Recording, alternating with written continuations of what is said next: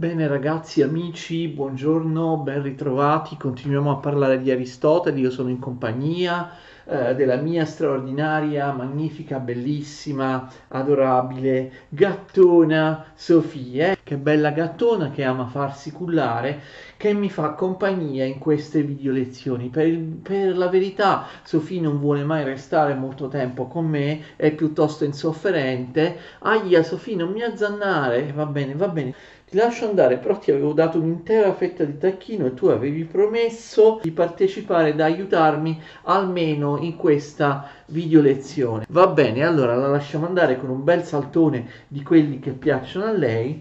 Parliamo di Aristotele. Come sapete, questa volta parliamo della politica di Aristotele. L'altra volta, anzi, le due volte precedenti abbiamo parlato dell'etica, della morale aristotelica, l'abbiamo divisa in due lezioni. Abbiamo detto, se vi ricordate, che la morale e la politica vengono considerate una sola cosa da Aristotele. Tant'è vero che lui, proprio nell'Etica Nicomachea, l'opera che abbiamo illustrato nelle precedenti due lezioni, tant'è vero che Aristotele designa con l'unico nome di politiche, politiche techne, arte politica, sia la morale individuale, sia la virtù è il bene, lo scopo dell'individuo, sia la morale sociale, la morale collettiva, la morale della polis. Però probabilmente vi ricordate, appunto ne ho già parlato nelle scorse lezioni, però lo ripeto, che lo stesso Aristotele sostiene che anche se la morale individuale e il comportamento collettivo debbano far parte di un'unica scienza, di un'unica disciplina, sostiene che possano essere distinte. E infatti, a differenza di quello che pensava Platone, la morale individuale, il comportamento del singolo, non è completamente in funzione del bene dello Stato. Aristotele è più realistico rispetto a Platone, meno autoritario, meno totalitario, riconosce che il singolo possa avere degli scopi, dei teloi, degli scopi, delle esigenze, degli interessi personali che non sono sovrapponibili completamente a quelli dello Stato. E quindi lo stesso Aristotele parla della morale individuale nell'Etica Nicomachea e nelle altre etiche più piccole, le opere di cui abbiamo parlato nelle scorse lezioni, e parla invece della morale collettiva, dei comportamenti all'interno della polis, e un'altra opera, appunto, la politica, di cui ci occupiamo oggi. Quando Aristotele parla di politica, marca una importante differenza, non sarà l'unica, con la visione politica di Platone. La visione politica di Platone era normativa, cioè Platone aveva la tendenza a illustrare quale fosse lo stato giusto, come si dovesse reggere lo Stato, come si dovesse governare lo Stato, chi dovesse governare lo Stato, quali dovessero essere le leggi. Parla di tutte queste cose in dettaglio, quindi Platone cerca di stabilire che cosa bisogna imporre affinché lo Stato sia ben condotto, sia ben governato, cioè fornisce delle norme, dice bisogna fare così, non bisogna fare in un altro modo. Quindi una visione fortemente normativa che Platone porta alle estreme conseguenze, tanto da, come ben sapete, tanto da delineare l'idea di uno Stato perfetto, un'idea appunto in realtà molto utopistica. Lo stesso Platone è consapevole di questo, ma l'idea di uno Stato perfetto che rappresenta in realtà una teoria anche fortemente moralistica e fortemente autoritaria, in cui il bene dello Stato, la buona conduzione dello Stato, schiaccia qualunque altra esigenza a partire dalla libertà e dalla autodeterminazione dei cittadini. Aristotele è più pragmatico, è molto più realistico di Platone. Più che una concezione normativa dello stato della polis, ad Aristotele interessa una visione descrittiva. Non che Aristotele, come vedremo alla fine della lezione, non delinei anche lui le varie forme di costituzione e non indichi quale possa essere la forma di governo, non dico perfetta, ma migliore delle altre. Però Aristotele in prima battuta, anche per arrivare appunto alla sua visione dello stato giusto, prende preliminarmente in considerazione la descrizione della politica nelle varie poleis greche, cioè fa un'opera descrittiva. Aristotele racconta e cerca di comprendere lo sviluppo storico effettivo delle città greche. Infatti vi ricordate che lui scrive ben 158 costituzioni delle poleis greche, ci è sopravvissuta soltanto la costituzione degli ateniesi, la storia politico-sociale di Atene, ma lui ne aveva scritte tantissime altre relative ad altre poleis. E quindi prima di tutto la realizzazione di una storia, di una descrizione, di una ricognizione di come le cose effettivamente sono andate nelle città del mondo greco, per poter poi cercare di confrontare tra di loro le diverse forme di governo, le diverse tipologie di sviluppo delle città greche, per cercare di comprendere quali città greche, quali costituzioni siano riuscite a realizzare la felicità dei propri cittadini, quali siano state le migliori, le più apprezzabili, quelle che siano riuscite ad assicurare la felicità dei cittadini. Vi ricordo, può essere scontato, ma forse qualcuno di voi non ha visto le lezioni precedenti sulla morale, che quando Aristotele parla di comportamenti che siano individuali o collettivi, parla di azioni che intendono raggiungere un bene, un agaton, to agaton, e intendono raggiungere un fine, un telos. Quindi sia nella morale individuale, sia nella morale collettiva, nella conduzione dello Stato, tutte le azioni sono finalizzate a raggiungere un telos, uno scopo, un bene che corrisponde all'eudaimonia, cioè alla felicità. Lo scopo della morale è quello di ottenere dei beni, tra cui, ricordate, abbiamo visto Aristotele distingue ed esalta il sommo bene, e tutti questi beni rappresentano differenti teloi, differenti scopi in vista del raggiungimento della felicità, dell'eudaimonia. Ci sono diversi tipi di felicità, vi ricordate una felicità pratica, una felicità teoretica, quella del filosofo, che Aristotele considera la massima felicità possibile. Questo vale per la virtù del singolo, questo vale per la virtù, cioè per il buon funzionamento, per il buon governo dello Stato. Aristotele è finalistico, abbiamo detto in tutte le salse, dappertutto, durante questo nostro corso di video lezioni su Aristotele, quanto contino le cause finali, il finalismo di Aristotele, l'idea che tutto, anche quando parliamo di un sasso che cade o comunque del moto locale o di traslazione di un oggetto nello spazio, tutto è visto all'interno di un fine intrinseco nella natura, di una finalità immanente che consiste nel passaggio dalla potenza all'atto. Questo, attenzione, vale anche per le città, per le associazioni politiche. Aristotele vede la polis come un organismo che lui equipara metaforicamente agli organismi viventi, agli animali. Questo tipo di teoria si chiama organicismo. Quindi Aristotele vede la polis, la città, lo Stato, la comunità come se fosse un organismo, cioè Aristotele predilige la teoria organicistica dello Stato, l'organicismo politico, che viene anche chiamato naturalismo, la teoria naturalistica dello Stato, che vuol dire, secondo Aristotele, lo Stato può essere assimilato ad un organismo vivente, naturalmente metaforicamente. L'uomo singolo realizza una serie di azioni, di morale,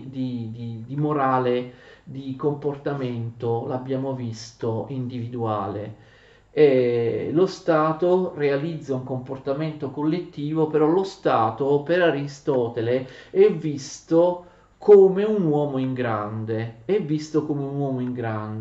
quindi l'idea che lo Stato sia un organismo vivente paragonabile a un animale, a un uomo o comunque a un animale, a una forma vivente. Lo Stato nasce, cresce, si sviluppa, si può sviluppare anche in maniera maldestra, in maniera difforme dalla norma, con delle patologie, cresce, nasce, si sviluppa, ha una sorta di vita, di progresso analogo a quello della crescita, dello sviluppo di un essere vivente. Quindi lo Stato, la polis, vista come un grande organismo. Anche Platone diceva che in fondo la città era come un organismo, era come un uomo in grande, d'accordo? La città, la polis, vista come un organismo vivente che si sviluppa, nasce, si sviluppa, passa dalla potenza all'atto, come gli animali, come gli esseri viventi.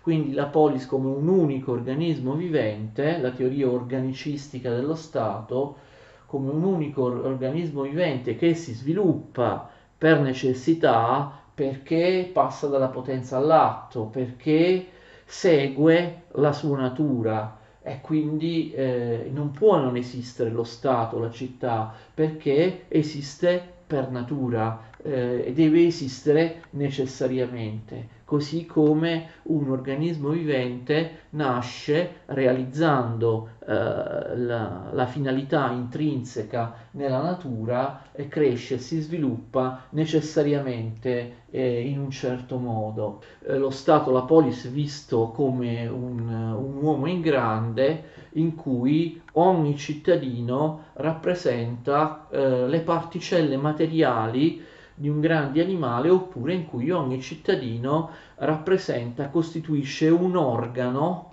del grande organismo che noi chiamiamo Stato, un organo, una parte dell'insieme, una parte del tutto. Quindi questa è la teoria appunto naturalistica, organicistica di Aristotele. Infatti si sviluppa, come dire, la polis in maniera necessaria, si sviluppa necessariamente, perché ogni cittadino, ogni individuo che diventa cittadino della polis è zoon politikon, in base a una famosissima espressione aristotelica. Zoon politikon, ovvero animale politico, animale della polis. Oppure si potrebbe anche tradurre animale sociale, in traslitterazione in caratteri latini, animale politico, animale sociale. Mi raccomando, zoon, con l'accento sulla prima O, c'è una bella omega con persino uno iota sottoscritto, non come stranamente, in maniera erronea, molti testi di filosofia, anche per le scuole, scrivono zoon. Non è zoon animale, non il termine greco usato da Aristotele, è zoon con l'accento sulla prima, non sull'ultima sillaba. Un animale sociale che significa? Significa che per struttura, per natura, infatti Aristotele dice fusei, per natura. Fusei è il dativo di fusis, no? Natura.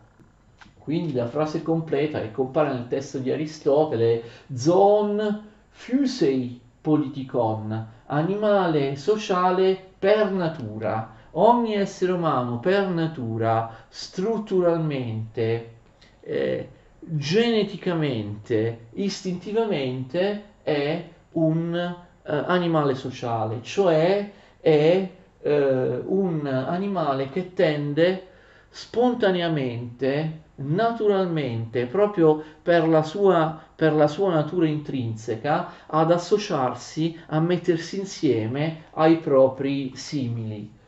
Naturalmente questo delinea un'antropologia ottimistica da parte di Aristotele. Secondo Aristotele ogni uomo non viene al mondo con una finalità che gli prescrive di vivere isolatamente dagli altri uomini, non ha una tendenza naturale spontanea all'isolamento oppure all'aggressività nei confronti degli altri uomini o all'egoismo. Secondo Aristotele invece gli uomini per natura tendono ad associarsi, a formare coppie, a formare famiglie, a fare amicizia, a sostenersi tra di loro per poter sopravvivere spontaneamente, attenzione, senza avere un utile, un tornaconto utilitaristico. Quindi gli esseri umani per natura, proprio geneticamente, tendono ad associarsi, hanno una sorta di benevolenza, sono dotati per natura di una sorta di socievolezza, sociabilità originaria, e quindi vanno verso i loro simili e tendono a vivere insieme, ad associarsi, a organizzarsi in maniera sempre più complessa in una società, tendono a cooperare. Questo, secondo Aristotele, è per natura, è la natura di tutti gli uomini. Aristotele dice che soltanto i bruti o soltanto gli dèi possono vivere all'infuori di un consorzio civile, ma non gli esseri umani. Quindi nell'essere umano c'è un telos, appunto uno scopo, una potenzialità finalistica che spinge ogni essere umano appunto a progredire in maniera finalistica, in modo tale da essere spinto ad aggregarsi in società con gli altri esseri umani, attenzione, in forme di aggregazione che sono via via più ampie.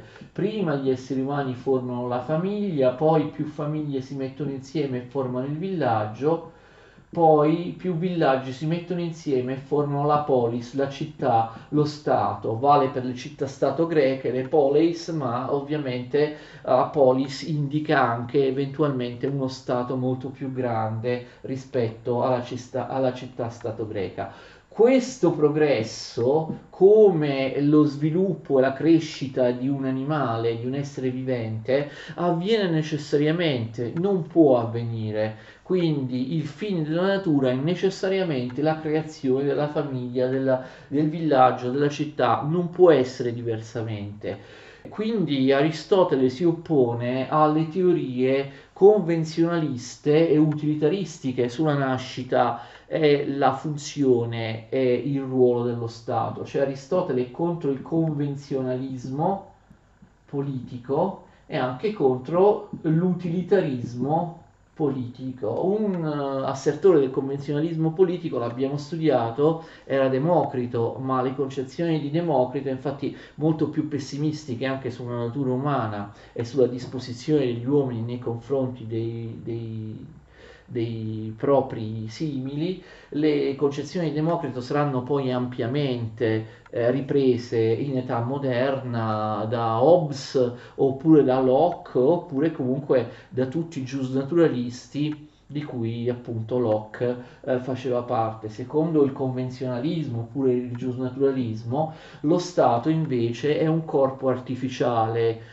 Lo Stato poteva anche non nascere, poteva anche non esistere, non è, come in Aristotele, il necessario sviluppo dell'essenza degli esseri umani. Lo Stato viene fondato, nasce in maniera convenzionale come corpo artificiale per ottenere dei guadagni utilitaristici, cioè lo Stato nasce in base ad un contratto sociale del tutto artificiale che non corrisponde a quello che la natura prescrive, un contratto sociale, un'unione, un pactum unionis, un'unione che si realizza in maniera calcolativa. E quindi gli uomini si associano nello Stato, gli esseri umani si associano nello Stato perché vi vedono un vantaggio, per un interesse egoistico, per un interesse utilitaristico. Per esempio, se ci mettiamo insieme possiamo coltivare meglio la terra oppure difenderci dalle fiere o dalle intemperie molto meglio di quando siamo isolati. Quindi ci mettiamo insieme per raggiungere uno scopo, ma è uno scopo utilitaristico, uno scopo che deriva da un calcolo. E invece per Aristotele non è così, gli uomini non si mettono insieme convenzionalmente e utilitaristicamente, ma abbiamo visto spontaneamente, istintivamente, perché questa è proprio la loro tendenza biologica.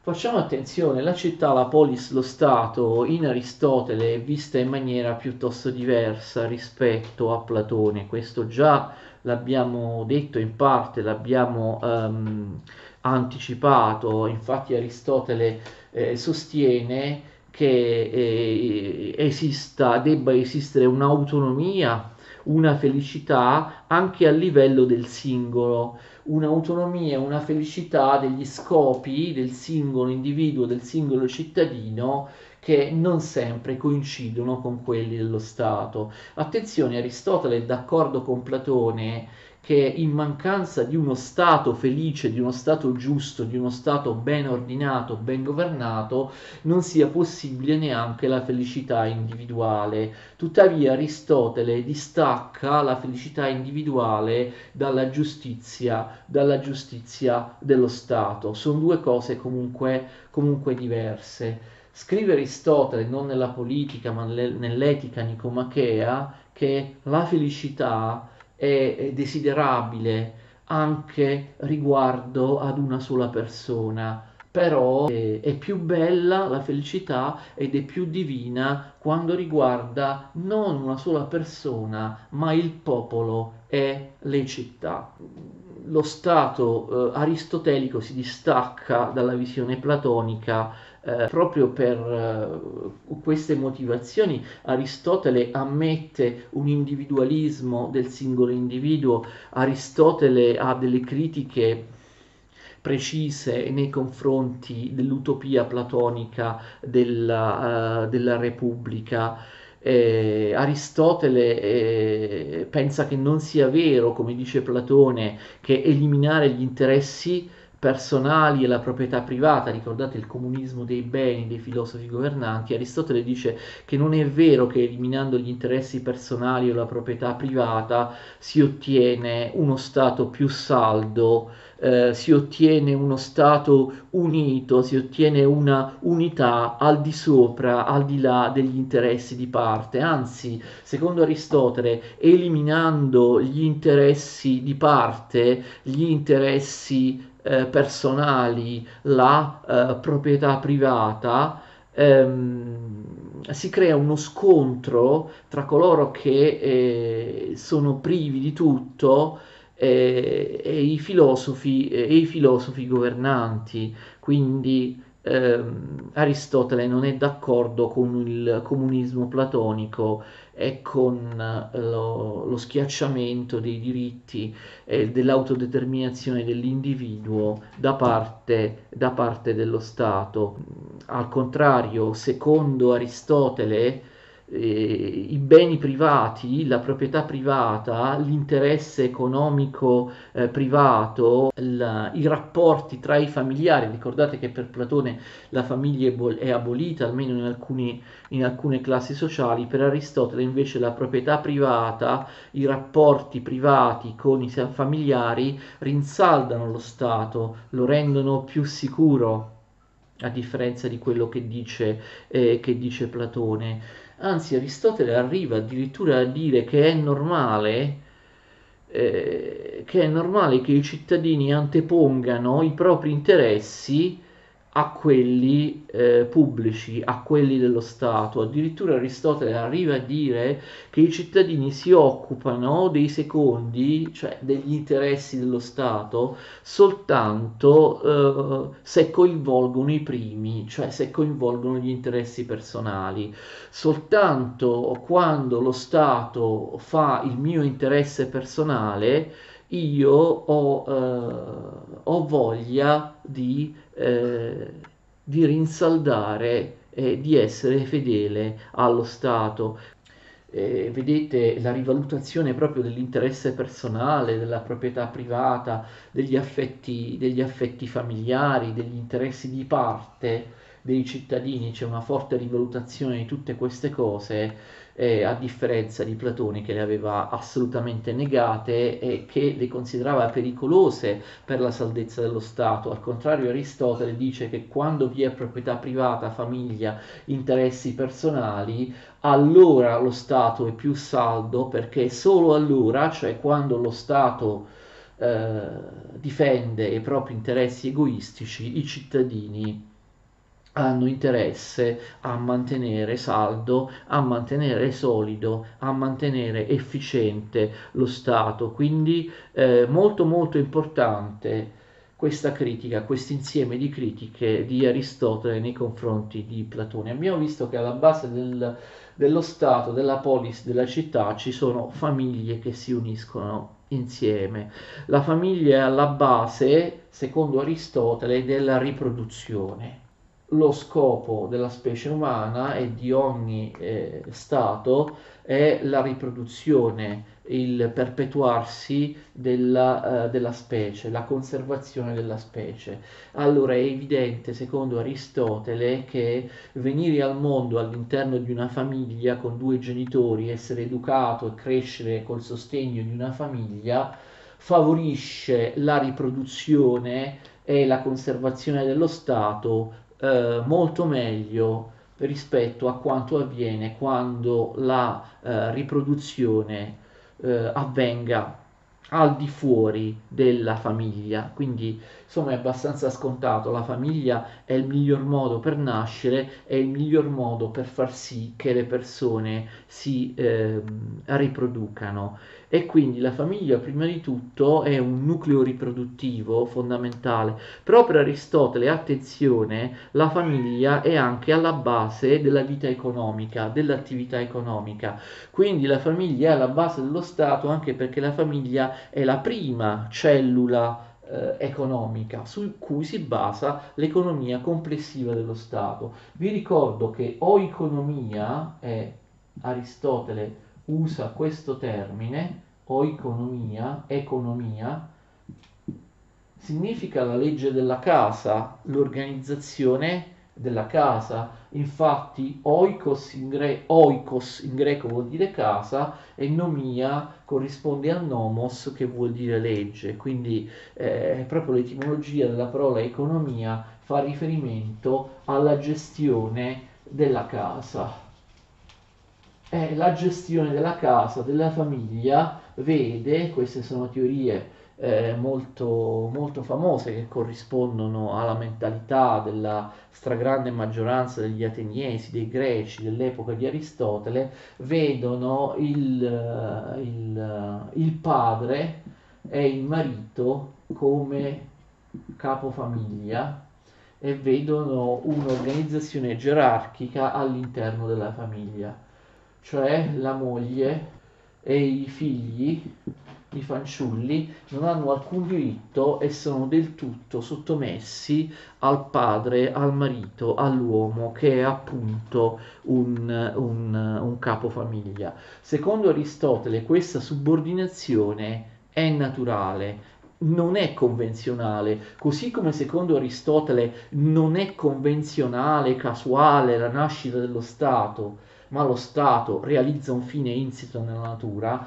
Allo stesso modo l'organizzazione della famiglia non è convenzionale, ma è iscritta nell'intelligenza intrinseca, nella finalità intrinseca della natura. Quindi moglie e figli sono sottomessi per natura, fusei, al capofamiglia, al padre, al marito, perché?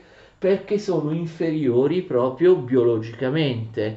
Aristotele dice, Aristotele ha una serie di teorie che oggi potremmo giudicare sicuramente razziste, che se gli individui sono diversi gli uni con gli altri, o ci sono classi, tipologie di individui differenti dagli altri, attenzione, questa differenza non è mai frutto del caso. La differenza tra i vari esseri umani è sempre una differenza biologica, cioè deriva dalla differenza di organi tra un essere umano all'altro, o del funzionamento di qualche organo. Infatti, secondo Aristotele, noi naturalmente non siamo più d'accordo, la donna è inferiore all'uomo perché la donna ha un cervello che si esprime meno razionalmente dell'uomo, quindi la donna è inferiore all'uomo intellettualmente e quindi ha bisogno di essere governata, di essere dominata dall'uomo, perché la donna, Platone la pensava allo stesso modo, ha un'anima razionale molto meno sviluppata della funzione razionale degli uomini, dei maschi, e quindi la donna non sarebbe un essere totalmente razionale. La stessa cosa vale per gli schiavi, e questa è una teoria molto famosa che ha fatto molto discutere. Gli schiavi non diventano schiavi per caso, per delle circostanze che potevano realizzarsi ma potevano anche non realizzarsi. Gli schiavi nascono schiavi, oppure quando diventano schiavi lo diventano in base a un fine iscritto nella natura, cioè gli schiavi sono destinati a essere schiavi e sono schiavi per natura. Questa è la famosissima teoria, moltissimi la conoscono, anche molti non specialisti in filosofia, della schiavitù come naturale, la schiavitù naturale. Gli schiavi sono schiavi per natura, non per caso, non per convenzione. Infatti gli schiavi, esattamente come le donne o i fanciulli, sono inferiori biologicamente ai loro padroni e hanno bisogno dei loro padroni per sopravvivere. Capite? Comunque l'idea è un'idea paternalistica, cioè gli schiavi non vengono sottomessi dai loro padroni esclusivamente con la forza bruta o tenuti schiavi con la forza. Gli schiavi, la maggior parte degli schiavi, sono ben contenti di essere schiavi perché questa è la loro natura. Gli schiavi per natura hanno bisogno di padroni, di esseri superiori a loro che li guidino, che li facciano sopravvivere. Quindi per Aristotele c'è una solidarietà, oggi la chiameremmo paternalistica, tra padroni e schiavi. Il rapporto tra schiavo e padrone è funzionale all'interesse di entrambi, perché nel rapporto tra schiavo e padrone le due tipologie di esseri umani si aiutano per poter sopravvivere, per poter essere felici. Lo schiavo da solo non saprebbe vivere, non sarebbe felice. Lo schiavo per natura ha bisogno di essere guidato, di ricevere degli ordini, di avere un padrone proprio per la sua stessa felicità, perché biologicamente è portato a questo, d'accordo? E quindi anche qui la subordinazione è naturale, secondo Aristotele fa l'interesse e la felicità degli stessi schiavi, che vengono visti come schiavi per natura. Perché gli schiavi sono schiavi per natura? Aristotele dice, ve l'ho detto anche relativamente alle donne e ai fanciulli, lo ripeto, quando tipologie di esseri umani sono diversi, la diversità è biologica, cioè la diversità consiste in una differenza a livello degli organi, dell'organismo. Gli schiavi sono schiavi per natura perché sono meno intelligenti dei padroni, sono scarsi di cervello, d'accordo? Non sono persone razionali, non sanno ragionare, però di converso la natura li ha dotati di una grande, di una forte muscolatura, di una resistenza. Gli schiavi sono adatti a fare lavori pesanti perché sono molto forti, quindi scarsi di cervello però molto muscolosi, adatti a fare lavori pesanti. Per questo diventano schiavi. Ma voi direte, ma non tutti gli schiavi sono così, magari ci sono degli schiavi che non hanno una corporatura massiccia adatta ai lavori pesanti. Aristotele deve ammetterlo, cioè esistono schiavi che non corrispondono a questa descrizione. Non tutti gli schiavi sono forti, non tutti gli schiavi sono adatti a sollevare pesi, a fare lavori manuali. E allora come se la cava Aristotele, dice che in questo secondo caso, quando gli schiavi non sono forti, non sono adatti a fare lavori manuali, non sono muscolosi, sono tuttavia schiavi per natura, attenzione, per un altro motivo, perché gli schiavi in Grecia erano fondamentalmente prigionieri di guerra, oppure ovviamente figli o discendenti di individui catturati durante una battaglia, che quindi erano diventati schiavi come prigionieri di guerra. Aristotele fa questo ragionamento, guardate, lui dice: se qualcuno è diventato schiavo perché prigioniero di guerra, vuol dire che ha combattuto timidamente, ha combattuto con coraggio, non si è fatto uccidere. È diventato schiavo perché durante la battaglia si è arreso, preferendo avere salva la vita piuttosto che morire eroicamente. Quindi le persone coraggiose che non diventano schiavi sono quelle che muoiono eroicamente in battaglia, non si fanno catturare anche se la battaglia è persa. Coloro che si fanno catturare e preferiscono diventare prigionieri piuttosto che perdere la vita sono persone poco coraggiose, quindi evidentemente appunto meritano di essere schiavi.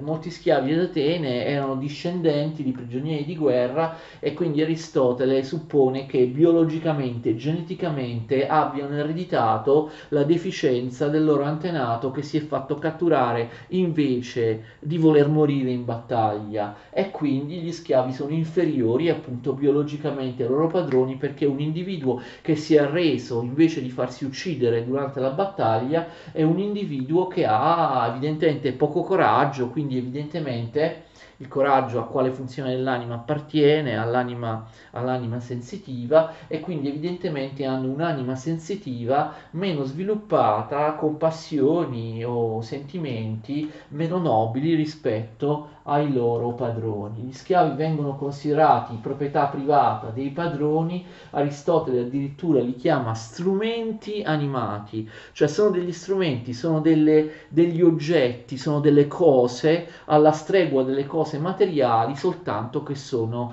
animati, quindi sono degli oggetti, i padroni possono venderli, acquistarli, fare quello che vogliono di loro. Questa è la teoria che oggi chiameremmo sicuramente razzista da parte di Aristotele, che ovviamente riflette la mentalità dell'epoca. D'altra parte all'epoca si pensava che i greci non potessero diventare schiavi e soltanto i barbari fossero destinati a essere schiavi, quindi è chiaro che nelle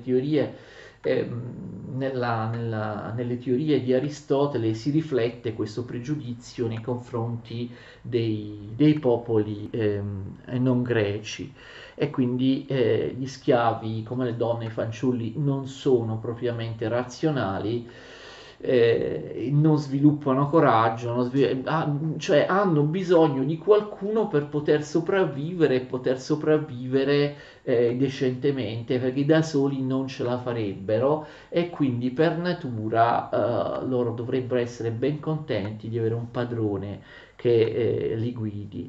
Allora Aristotele si occupa anche dell'economia, abbiamo visto che cosa pensa del commercio, delle ricchezze, dell'agricoltura. Allora attenzione, Aristotele in un passo della politica parla proprio di quello che lui chiama l'arte di acquistare ricchezze, di acquisire ricchezze. Secondo Aristotele si possono acquisire ricchezze in due modi.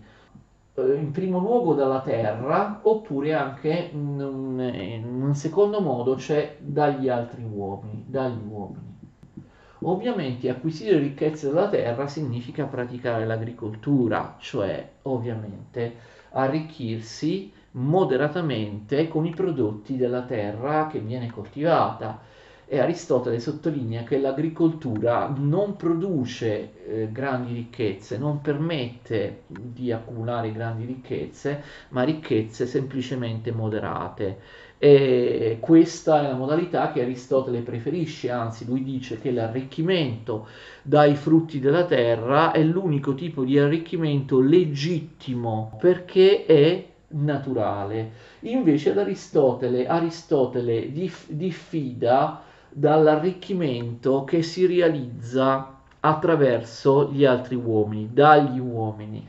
L'arricchimento che si realizza dagli uomini, quindi ovviamente vendendo per profitto oppure attraverso il prestito ad usura, quindi l'arricchimento che si realizza attraverso il commercio, le attività commerciali, industriali, finanziarie, queste tipologie di arricchimento ad Aristotele non piacciono, sembrano inaccettabili, illegittime, perché innaturali. E quindi Aristotele dice che una città ben governata e moralmente salda dovrebbe incentivare la proprietà terriera e l'agricoltura, dovrebbe essere una polis a base agricola, mentre dovrebbero essere limitate oppure addirittura abolite tutte le attività commerciali, industriali, bancarie,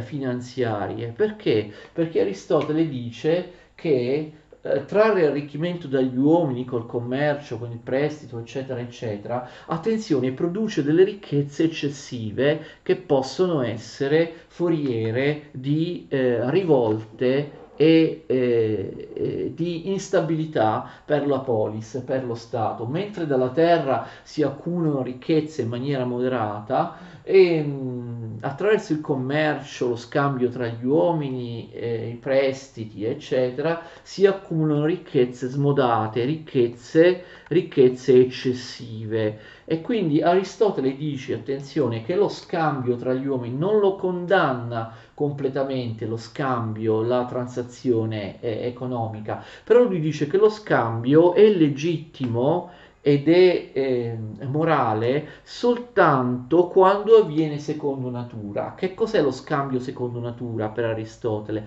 Lo scambio secondo natura è quando io vendo, comunque scambio, un prodotto che ho in eccesso, cioè qualcosa che ho in più, qualcosa che non mi serve, qualcosa che possiedo in eccesso, che non consumo, non mi serve, non consumerò, allora io scambio ciò che ho in eccesso, che non mi serve, con un qualcosa, con un bene, con una merce, con qualcosa che invece mi è necessario. Soltanto a queste condizioni lo scambio è per lui necessario. E quindi, attenzione, lui, esattamente come Platone, preferisce una società di proprietari terrieri, una società basata sulla piccola e sulla media proprietà terriera, una società di agricoltori, proprio come diceva Platone.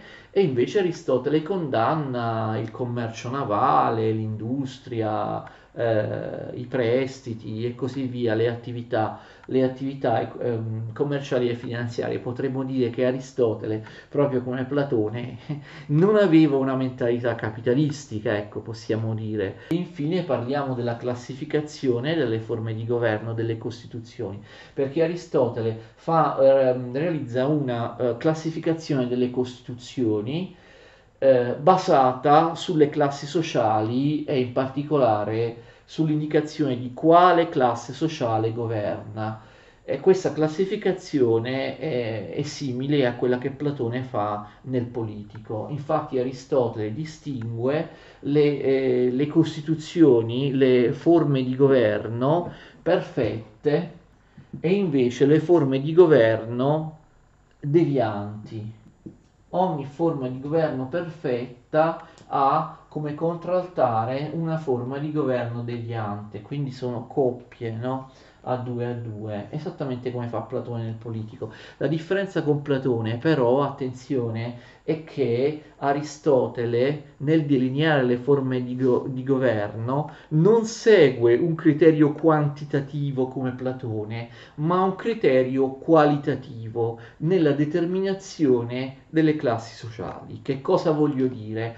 Per Platone l'aristocrazia o l'oligarchia era il governo dei pochi, tant'è vero che oligoi in greco vuol dire pochi, oligarchia è quando governano pochi, un piccolo numero di persone nell'ambito di tutti gli abitanti della polis. Aristotele non è d'accordo, Aristotele dice che l'oligarchia non è il governo di pochi, ma il governo dei ricchi, capite? Quindi per Aristotele non conta la numerosità della classe sociale che governa, ma il suo censo. Quindi per Aristotele un'oligarchia non è come per Platone il governo di pochi, ma è quando governano i ricchi.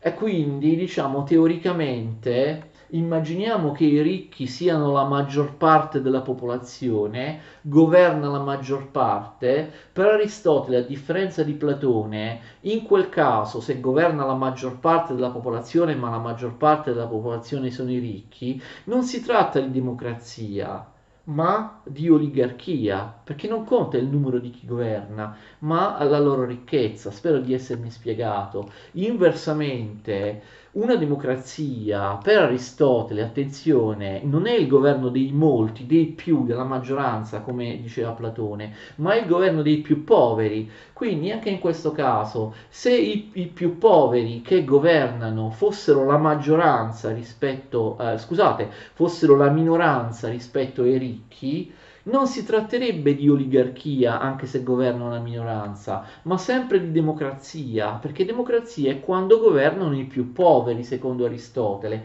anche laddove i più poveri ipoteticamente fossero una minoranza. Le costituzioni perfette sono la monarchia, quando governa uno solo in maniera illuminata, la aristocrazia, quando governano i migliori, aristoi in greco significa migliori, e la politia, che poi vedremo dopo. Quindi vedete che Aristotele non considera proprio la democrazia tra le forme di governo perfette. C'è la monarchia, c'è l'aristocrazia e c'è la politia. Poi vediamo. Le forme di governo devianti invece sono la tirannide, che è il brutto specchio della monarchia, sono l'oligarchia, che ovviamente è la forma di governo degenerata rispetto all'aristocrazia, sono tre coppie, capite?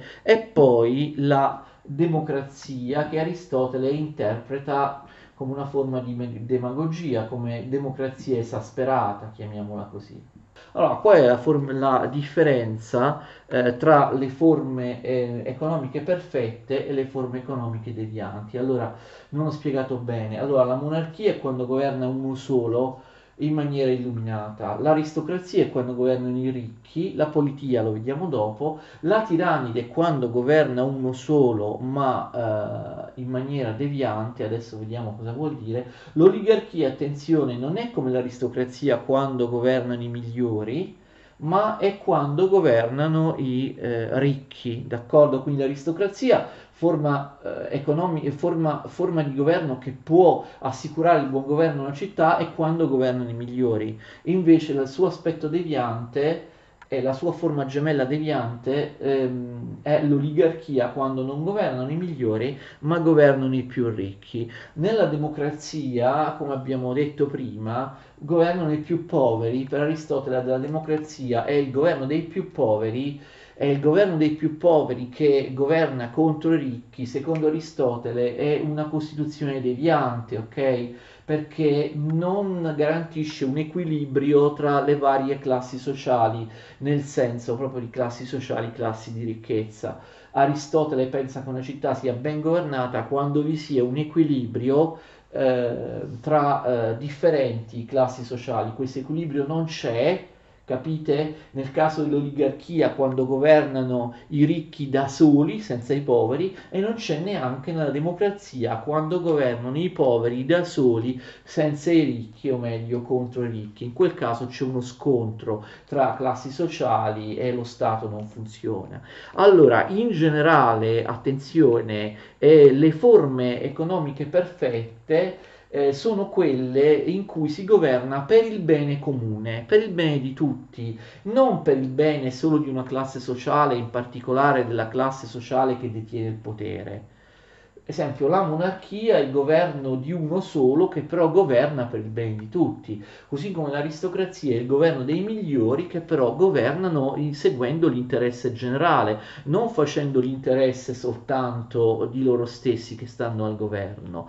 E così, attenzione, la politia, diciamo che cos'è? È una costituzione mista tra la monarchia e l'aristocrazia, d'accordo? Per Aristotele, attenzione, anche la monarchia e l'aristocrazia, come appena detto, possono essere ottime costituzioni e governare benissimo lo Stato, però per lui è meglio la politia, d'accordo? Che è una cosa, come vi ho appena detto, spero di non aver sbagliato, una costituzione mista che mette insieme l'aristocrazia,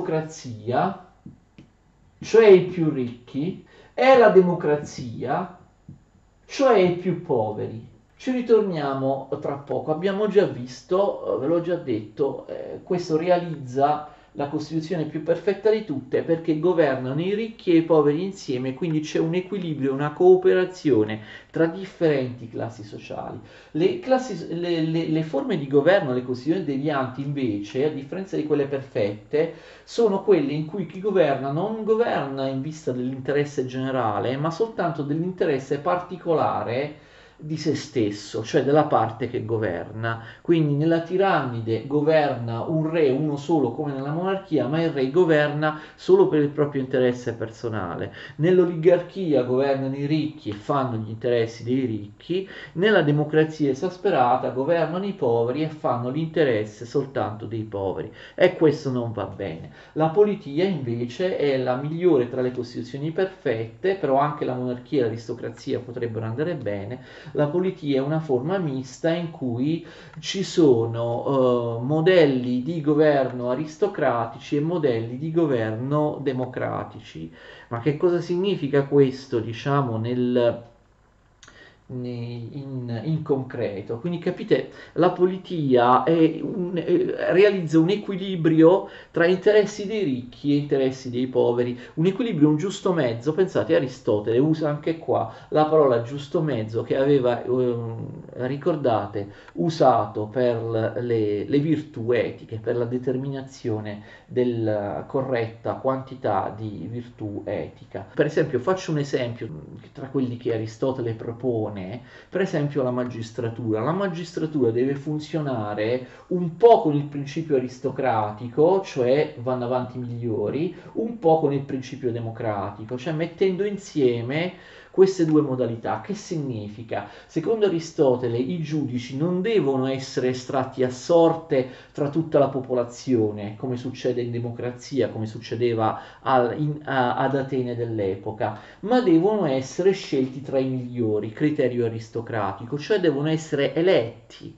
Ma attenzione, chi elegge i giudici, quindi non devono essere estratti a sorte, devono essere i migliori, cioè devono essere scelti aristocraticamente e non democraticamente. Però chi elegge i giudici è la totalità della popolazione, e questo invece è un criterio democratico, capite? Si mette insieme una modalità aristocratica e una modalità democratica. A seconda delle cariche, soltanto i migliori e i competenti possono essere eletti, oppure in altre cariche tutti, quindi criterio democratico, possono eleggere o possono essere eletti. Quindi si crea un equilibrio, diciamo, tra procedure di stampo aristocratico e tra procedure di stampo democratico, si crea un equilibrio tra organi, tra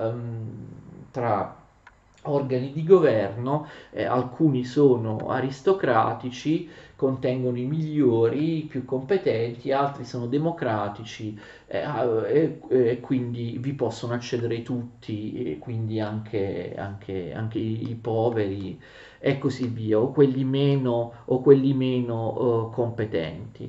Fate attenzione, forse ci avete pensato, le forme di governo devianti, siccome abbiamo visto che la polis viene paragonata analogicamente a un organismo vivente, le forme di governo devianti avvengono perché un organismo vivente può svilupparsi correttamente seguendo la sua natura, raggiungendo il suo fine, il suo telos, passando correttamente dalla potenza all'atto, e in questo caso l'essere vivente diciamo è analogicamente simile alle costituzioni perfette. Ma l'essere vivente può anche svilupparsi, come succede in molti esseri viventi, in maniera menomata, presentando delle patologie, quindi non raggiungendo l'atto, non raggiungendo la sua compiuta realizzazione che esisteva in potenza, oppure realizzando il suo fine soltanto parzialmente. Quindi capite, le costituzioni devianti vengono paragonate ad animali malati, ad animali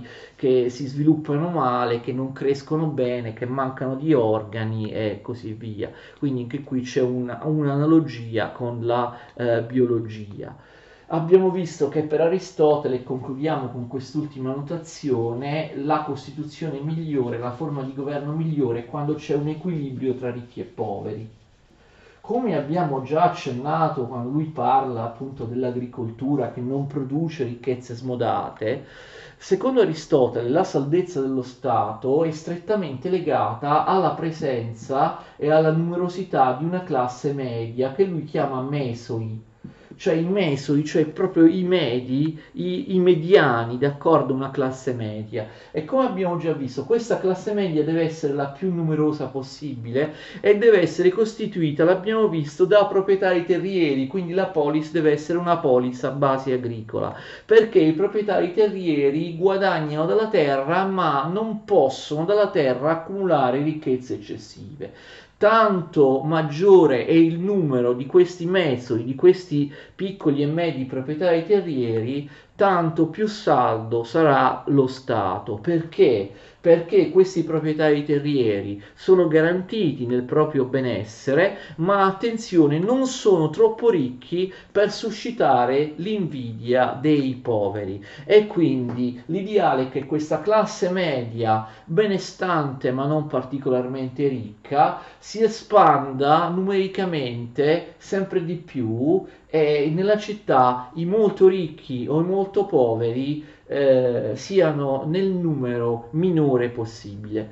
Ho terminato, la lezione è durata un'ora, mi dispiace, molto lunga, spero di avervi spiegato in maniera chiara e comprensibile la politica di Aristotele. Ci vediamo la prossima volta, credo per l'ultima lezione su Aristotele, in cui analizzeremo le ultime cose che restano, che ha scritto Aristotele, le ultime due discipline di cui Aristotele si occupa, cioè la poetica e la retorica. Arrivederci a tutti.